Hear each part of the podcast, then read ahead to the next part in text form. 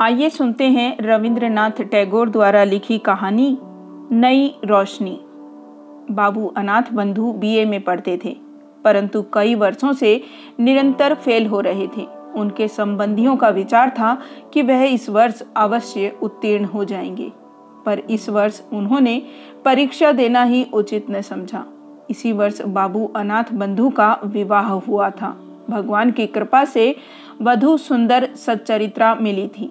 उसका नाम विंध्यवासिनी था। किंतु अनाथ बाबू को इस हिंदुस्तानी नाम से घृणा थी। पत्नी को भी वह विशेषताओं और सुंदरता में अपने योग्य न समझते थे। परंतु विंध्यवासिनी के हृदय में हर्ष की सीमा न थी। दूसरे पुरुषों की अपेक्षा वह अपने पति को सर्वोत्तम समझती थी। ऐसा मालूम होता था कि किसी धर्म में आस्था रखने वाले श्रद्धालु व्यक्ति की भांति वह अपने हृदय के सिंहासन पर स्वामी की मूर्ति सजाकर सर्वदा उसी की पूजा किया करती थी।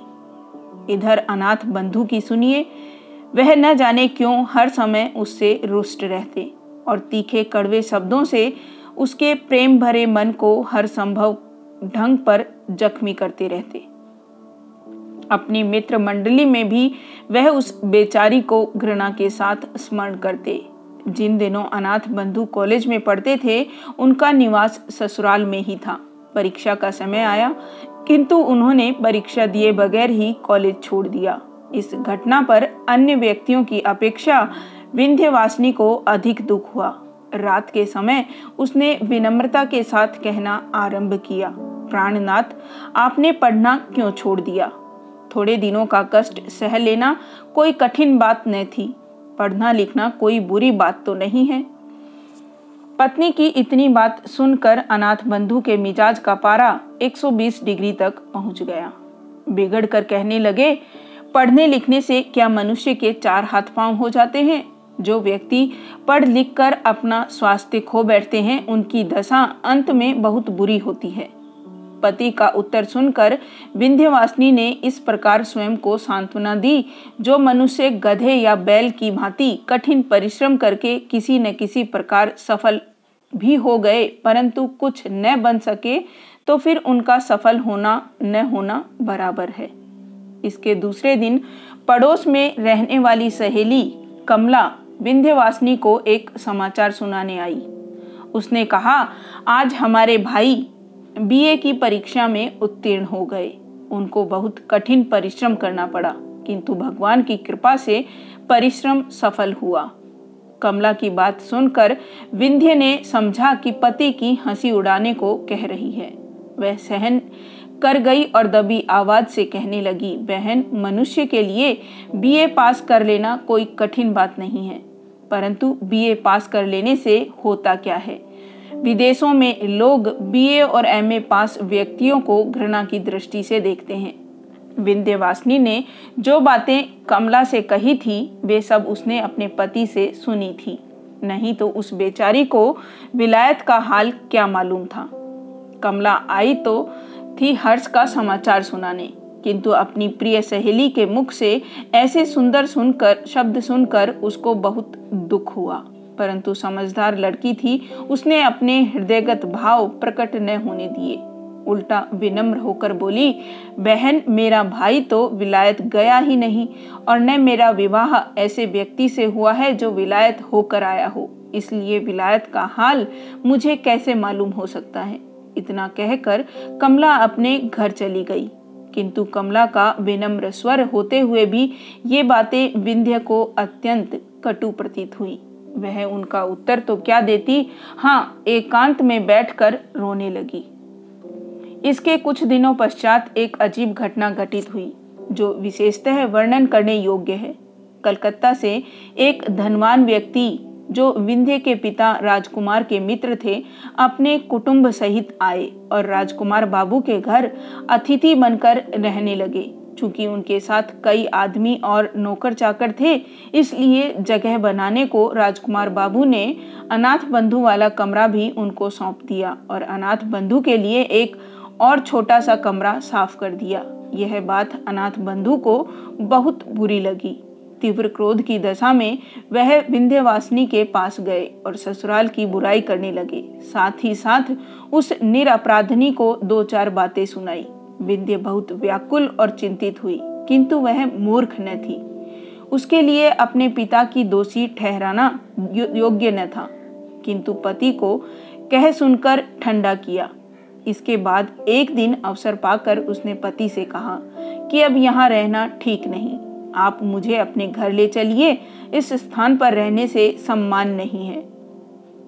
अनाथ बंधु, परले सिरे के घमंडी व्यक्ति थे। उनमें दूरदर्शिता की भावना बहुत कम थी। अपने घर पर कष्ट से रहने की अपेक्षा उन्होंने ससुराल का अपमान सहना अच्छा समझा। इसलिए आनाकानी करने लगे, किंतु विंध्यवासिनी ने न माना और कहने लगी, यदि आप जाना नहीं चाहते तो मुझे अकेली भेज दीजिए। कम से कम मैं ऐसा अपमान सहन नहीं कर सकती। इस पर अनाथ बंधु विवश हो घर जाने को तैयार हो गए। चलते समय माता पिता से विंध्यवासिनी से कुछ दिनों और रहने के लिए कहा, किंतु विंध्य ने कुछ उत्तर न दिया। यह देखकर माता पिता के हृदय में शंका हुई। उन्होंने कहा, बेटी, विंध्य, यदि हमसे कोई ऐसी वैसी बात हुई हो तो उसे भुला देना। बेटी ने नम्रता पूर्वक पिता के मुँह की ओर देखा। फिर कहने लगी, पिताजी, हम आपके ऋण से कभी उऋण नहीं हो सकते। हमारे दिन सुख से बीते और कहते कहते विंध्या का गला भर आया। आँखों से आँसू से बहने लगे। इसके पश्चात उसने हाथ जोड़कर माता पिता से विदा चाही और सबको रोता हुआ छोड़कर पति के साथ चल दी। कलकत्ता के धनवान और ग्रामीण जमींदारों में बहुत बड़ा अंतर है। जो व्यक्ति सर्वदा नगर में रहा हो, उसे गाँव में रहना अच्छा नहीं लगता। किंतु विंध्य ने पहली बार नगर से बाहर कदम रखने पर भी किसी प्रकार का कष्ट प्रकट न किया, बल्कि ससुराल में हर प्रकार से प्रसन्न रहने लगी। इतना ही नहीं, उसने अपनी नारी सुलभ चतुरता से बहुत शीघ्र अपनी सास का मन मोह लिया। ग्रामीण स्त्रियाँ उसके गुणों को देखकर प्रसन्न होती थी। परंतु सब कुछ होते हुए भी विंध्य प्रसन्न न थी। अनाथ बंधु के तीन भाई और थे। दो छोटे, एक बड़ा। बड़े भाई परदेश में पचास रुपए के नौकर थे। इससे अनाथ बंधु के घर बार का खर्च चलता था। छोटे भाई अभी स्कूल में पढ़ते थे। बड़े भाई की पत्नी श्यामा को इस बात का घमंड था कि उसके पति की कमाई से सबको रोटी मिलती है। इसलिए वह घर के कामकाज को हाथ न लगाती थी। इसके कुछ दिनों पश्चात बड़े भाई छुट्टी लेकर घर आए।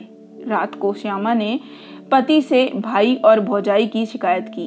पहले तो पति ने उसकी बातों को हँसी में उड़ा दिया, परंतु जब उसने कई बार कहा तो उन्होंने अनाथ बंधु को बुलाया और कहने लगे, भाई, पचास रुपए में हम सबका गृहस्थ नहीं चला सकते। अब तुमको भी नौकरी की चिंता करनी चाहिए। यह शब्द उन्होंने बड़े प्यार से कहे थे। परंतु अनाथ बंधु बिगड़ कर बोले, भाई साहब, दो मुट्ठी भर अन्न के लिए आप इतने रुष्ट होते हैं। नौकरी तलाश करना कोई बड़ी बात नहीं, किंतु हमसे किसी की गुलामी नहीं हो सकती। इतना कहकर वह भाई के पास से चले आए।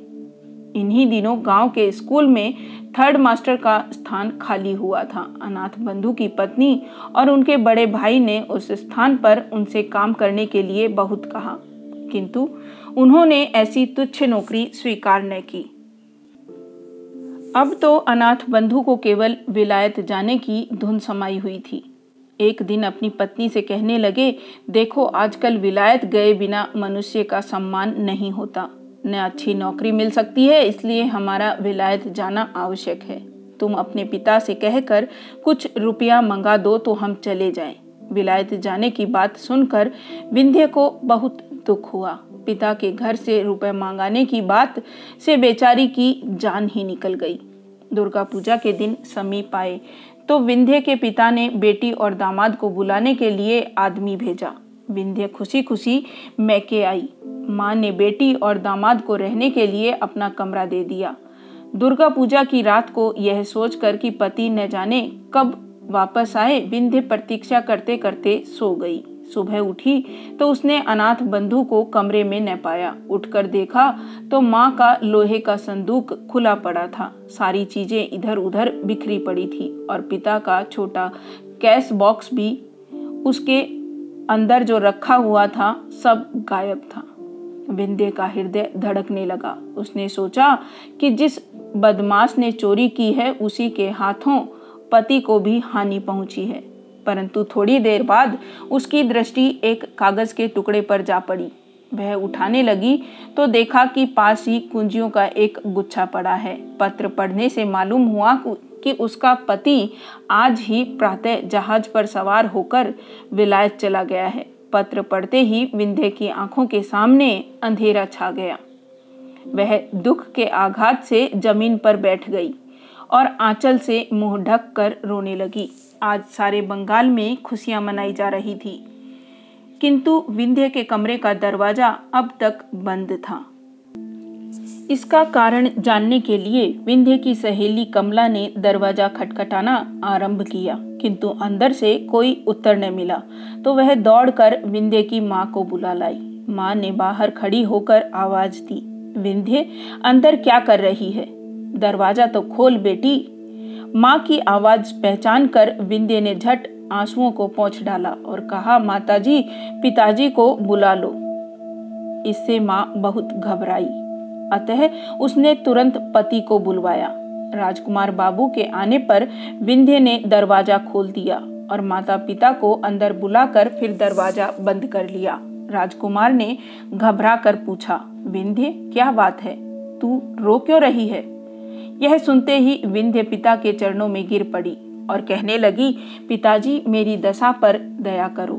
मैंने आपका रुपया चुराया है। राजकुमार आश्चर्यचकित रह गए। उसी हालत में विंध्य ने फिर हाथ जोड़कर कहा, पिताजी, इस अभागिन का अपराध क्षमा कीजिए।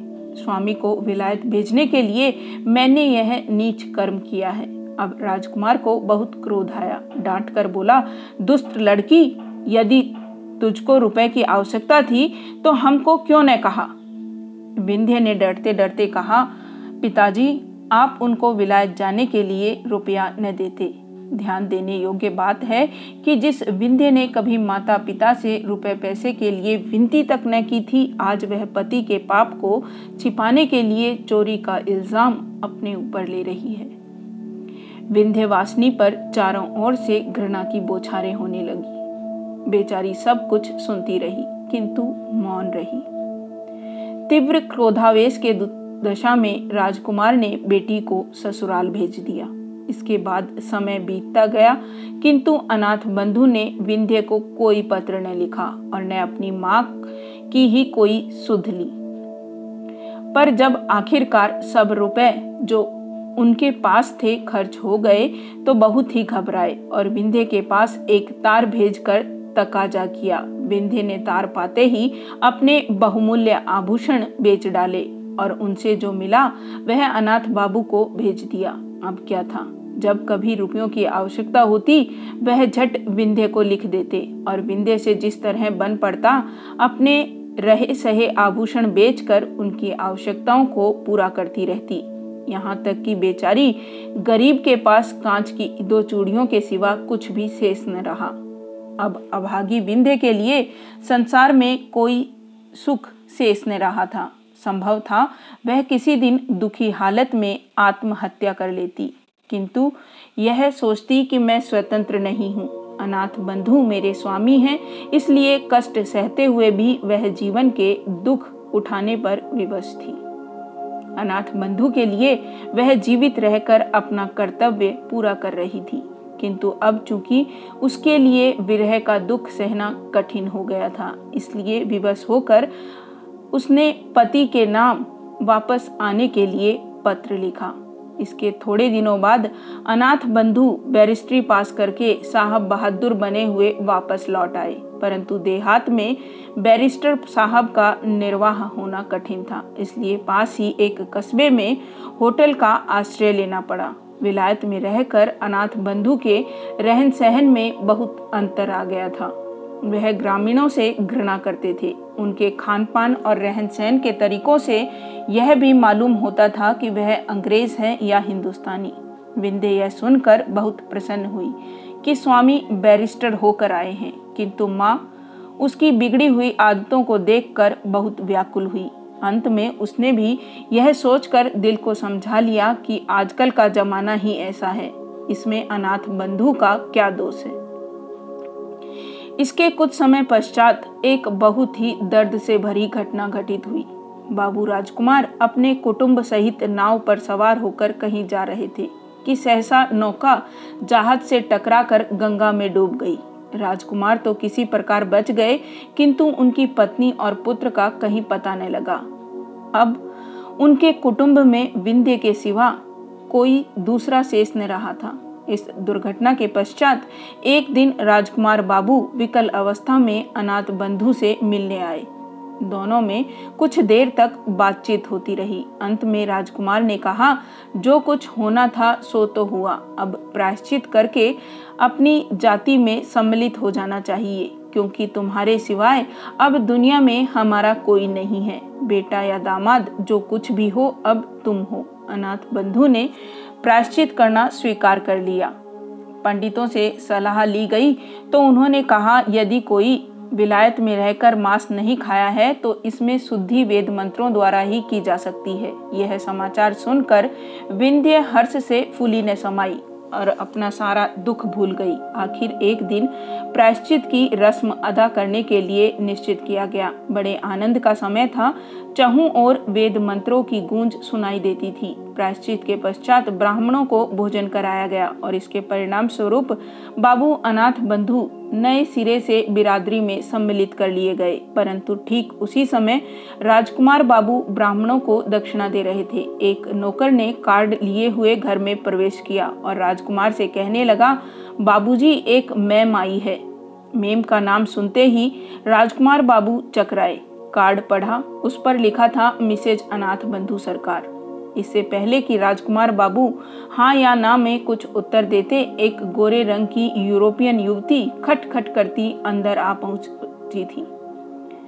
पंडितों ने उसको देखा तो दक्षिणा लेनी भूल गए घबरा कर जिधर जिसके सिंग समाये निकल गए। इधर मेम साहिबा ने जब अनाथ बंधु को न देखा तो बहुत विकल हुई। और उनका नाम ले लेकर आवाज़ें देने लगी। इतने में अनाथ बंधु कमरे से बाहर निकले। उन्हें देखते ही मेम साहिबा माई डियर कहकर झट उनसे लिपट गई। यह दशा देखकर घर के पुरोहित भी अपना बोरिया बंधना संभाल कर विदा हो गए। उन्होंने पीछे मुड़कर भी न देखा।